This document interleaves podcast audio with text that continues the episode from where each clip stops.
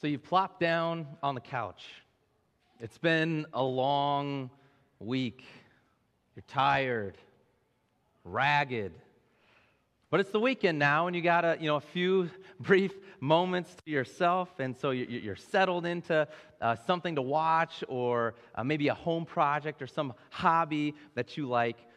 When you hear the sound, zzz, zzz, and you pat your thigh because that's normally where your phone is, but it's not there, it's over on the table, and so you kind of you lurch to go grab it, but then you sigh and you think, do I, do I really have to go answer that?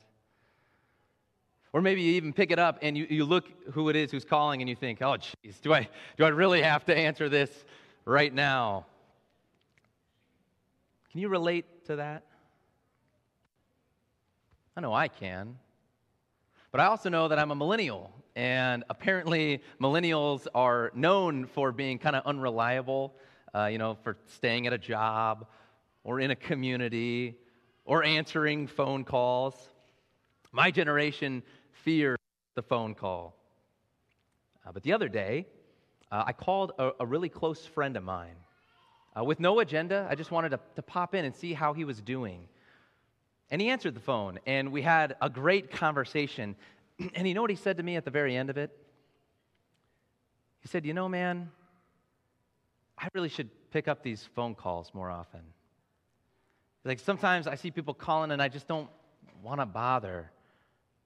He said, I feel really good after I have a, a conversation with an old friend. That Word of God. That's the Word of God. It's, it's like a phone call. Now, your Bible probably hasn't uh, uh, buzzed on the kitchen uh, table, or if it did, you'd be like, this is really urgent. I should probably take this one. Uh, but these scriptures are God's way of calling us, it's, it's His phone call, His way to, to check in. He's calling you. Did you know that? Did you know that your God is that personal? That's what we heard in our text from uh, the Gospel of John. John starts his gospel by kind of doing another creation account, kind of like a Genesis. Except in the book of Genesis, you won't find the name Jesus anywhere. But John connects Genesis to Jesus. John has kind of the, the radical audacity to say that the guy that he spent his life following, the guy that he watched preach and teach and heal, the guy that he saw put on a cross, but then emerge from a tomb, that that Jesus was the Word. The Word that God spoke. Jesus was that, that the thing that, that everything in creation came from. That word that God uttered in the beginning. He's, he is the logic behind everything that runs in the universe. Which is why John uses the word, a logos. Uh, we see it as the word word when we read our English translations. But John's using the word logos there. Jesus is the logic the logic of creation. He's how it came into existence. And so he is, he is wrapped up in all things.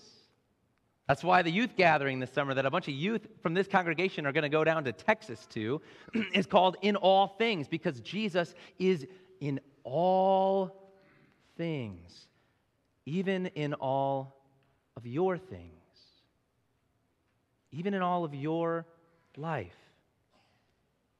Did you know he was that personally involved? Uh, but here's the trick, right? That's not obvious. It's likely not obvious when you step into Monday that, that you're going to see Jesus everywhere you look.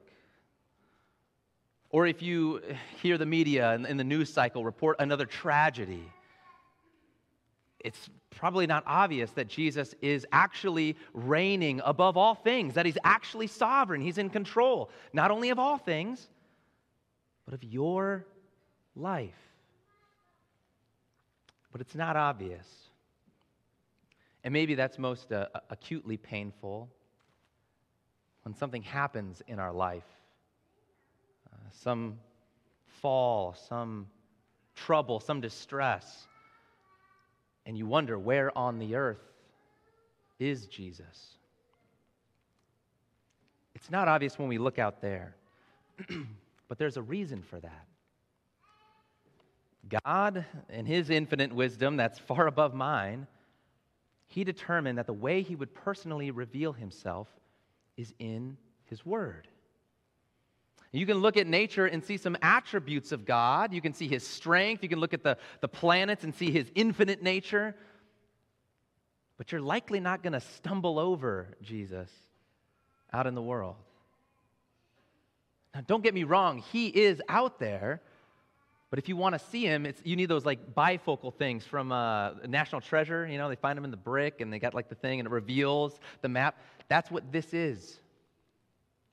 This helps you see Jesus out there. Discover all that he is doing, not only out there, but also in your life.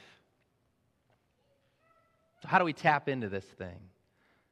We're going to get to that in, in a minute. We'll talk about the practical, practicals, but first, I just want to establish some ground rules uh, uh, for this getting in the Word. Hopefully, you have an insert from your bulletin. Uh, uh you should have received it there this morning. If not, there's a giant stack in the back that you can take one on your way out. Uh, but, uh, but I want to set up some ground rules because I think many of us in this room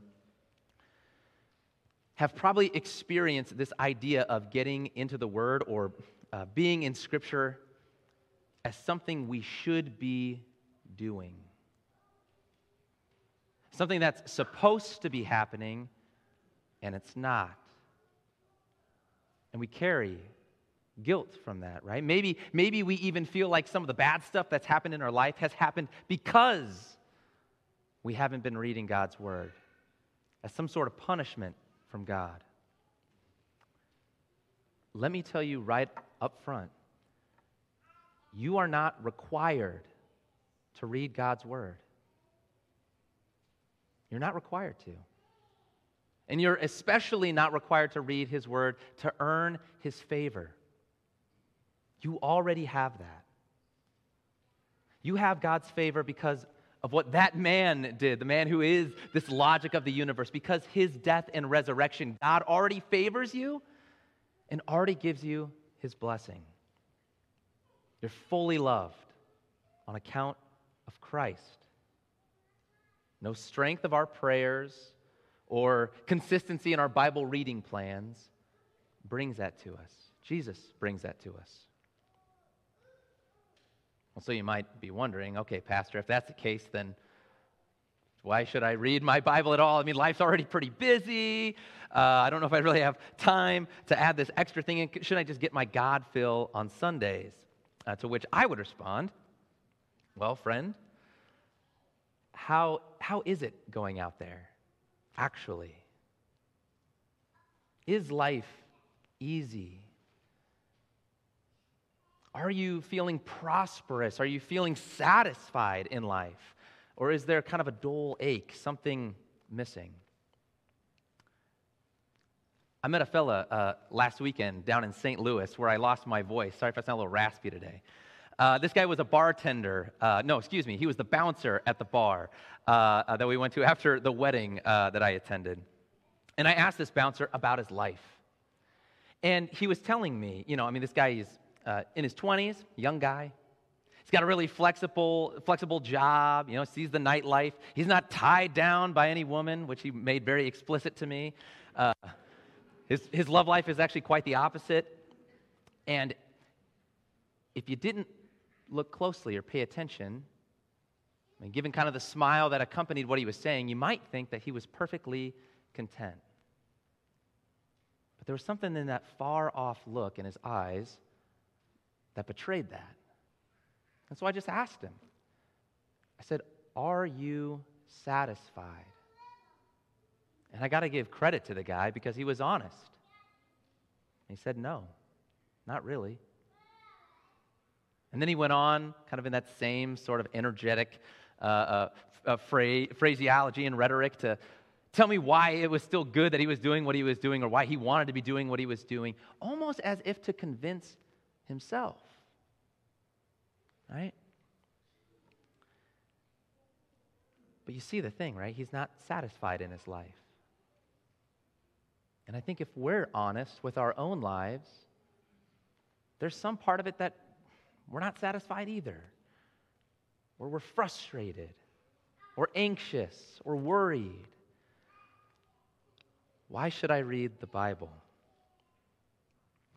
Well, it goes back to, to some of those ground rules what it is and what it isn't. we don't read the Bible to earn God's favor, it's not something we have to do, but it is something we can do.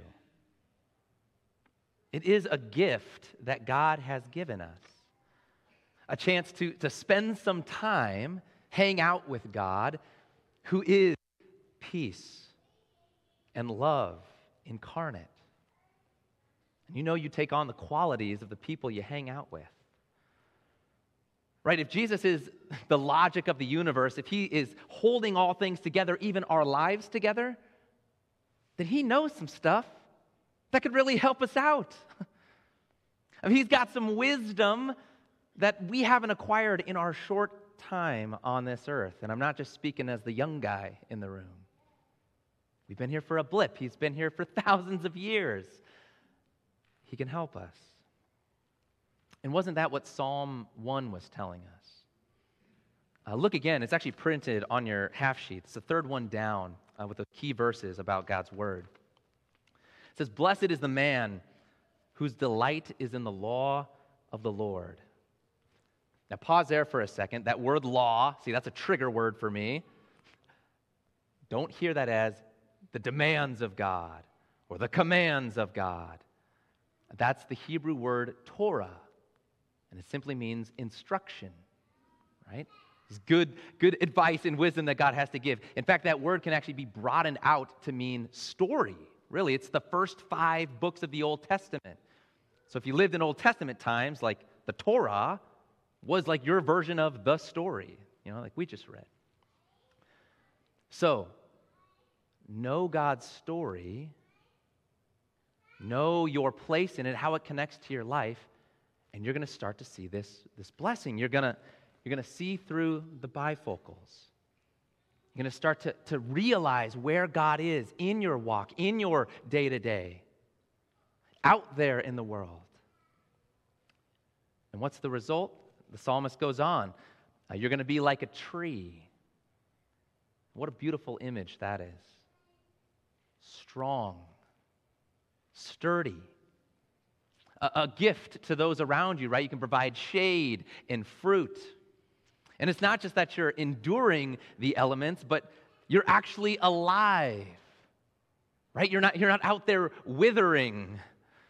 You're not out there just beat down and downtrodden. There's actually a vitality to you. You, you don't kill conversations, you spark them. You don't, uh, uh, uh, uh, your posture isn't sagging, it's, it's vibrant. I mean, just look out at the trees, right? What's their posture?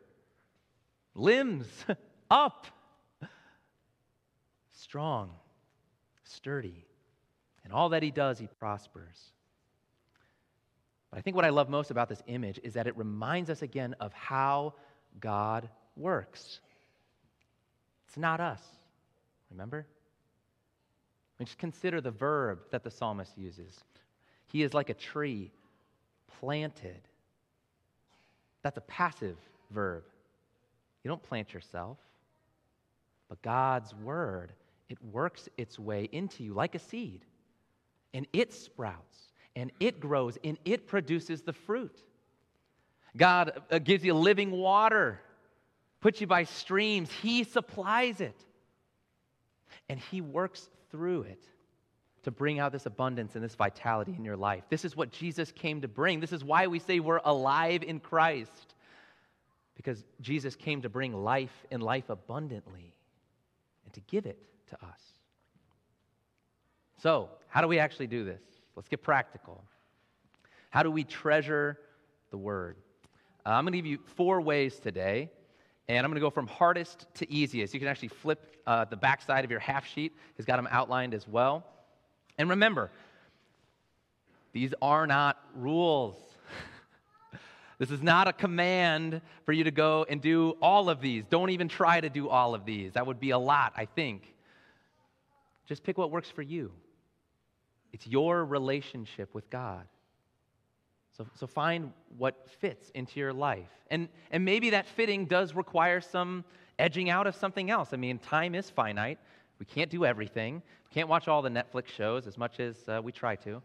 Uh, but find what works for you. First one, hardest first. Read the Bible. All right, that actually, in my opinion, is the hardest one, okay?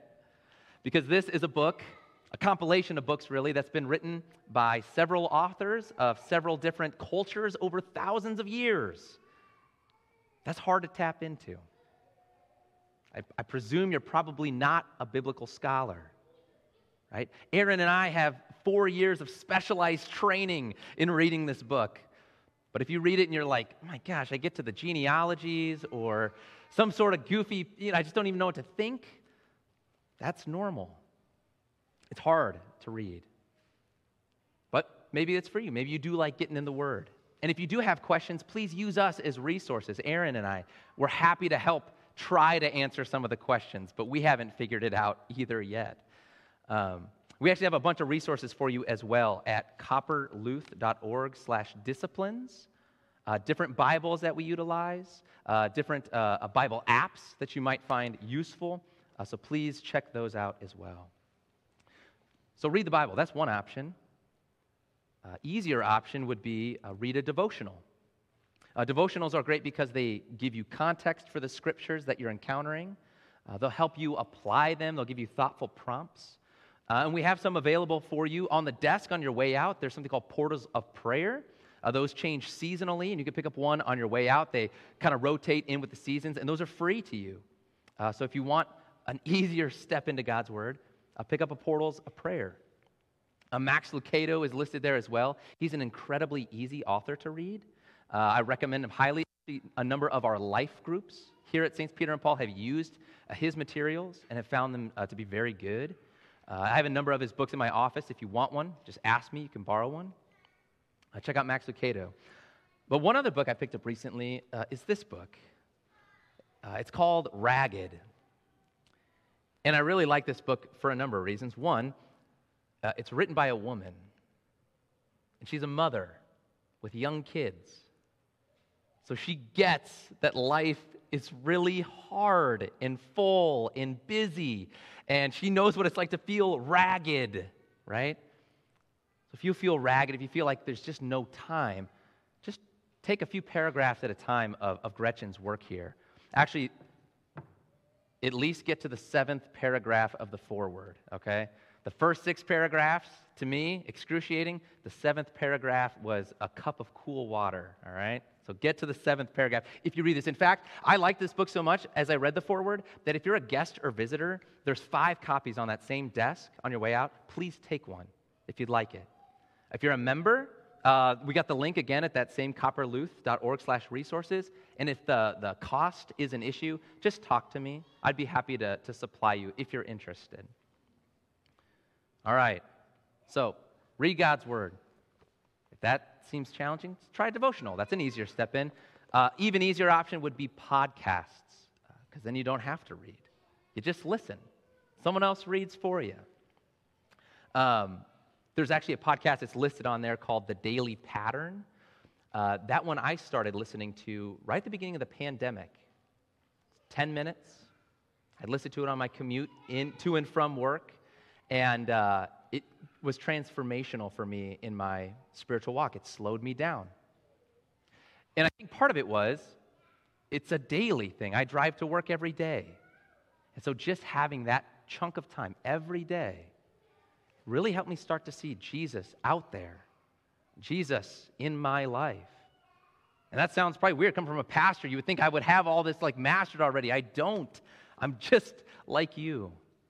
I'm trying to adopt it. So maybe a podcast is your step in. The final one, which I don't have listed and I'm not going to spend hardly any time on, because we're going to devote an entire Sunday to it, is memorizing Scripture. And maybe you're thinking, wait a minute, you said hardest to easiest. This should be the easiest one, right? Memorizing.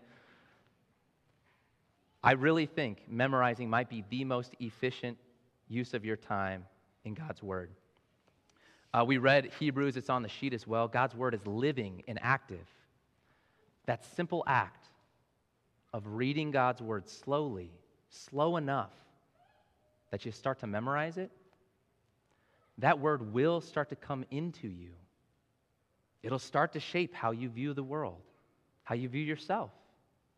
Start with Psalm 23. You probably know half of it already.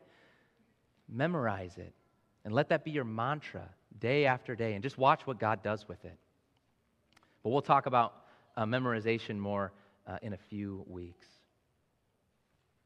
So, your phone's ringing. What makes a difference whether you, you pick up or not? And think about that. I was uh, in the office with Judy Fensky for one of the last times. I'm going to miss you, Judy. And uh, we were having a nice conversation, and all of a sudden her phone rang, and she picked it up and she growled. If you can believe it. Ah. He was a telemarketer, right? No one wants to answer the call of a telemarketer. Who do we pick up for? We pick up for our loved ones. We pick up for our friends, our spouses, our kids, of people who we hold dear and who love us because they're not trying to get anything out of us. God is not a telemarketer. God is not trying to get anything out of you. Let me say that again. God is not trying to get anything out of you. He doesn't need anything from you. He's God, remember? But He has unlimited wealth that He wants to give you. So, the phone's ringing. Let's pray. Uh, dear Heavenly Father, uh, we thank you for who you are as our God, a God who treasures us and loves us so much that you would give your own Son so that we could actually know what love is. God, uh, I just pray for everyone in this room, myself included, that you would help us shirk off whatever baggage we hold in, in this spiritual discipline of getting into your word, and that we would find uh, just whatever step in uh, works for us so that we could hear your word, uh, so that we could hear your love for us, so that we could learn who you are and then start to become like you as you form us by your word. So be with us, Father, as we, we try to walk this road, we try to follow you, uh, and try always to just welcome uh, your love into our life, your grace. It's in your name we pray. Amen.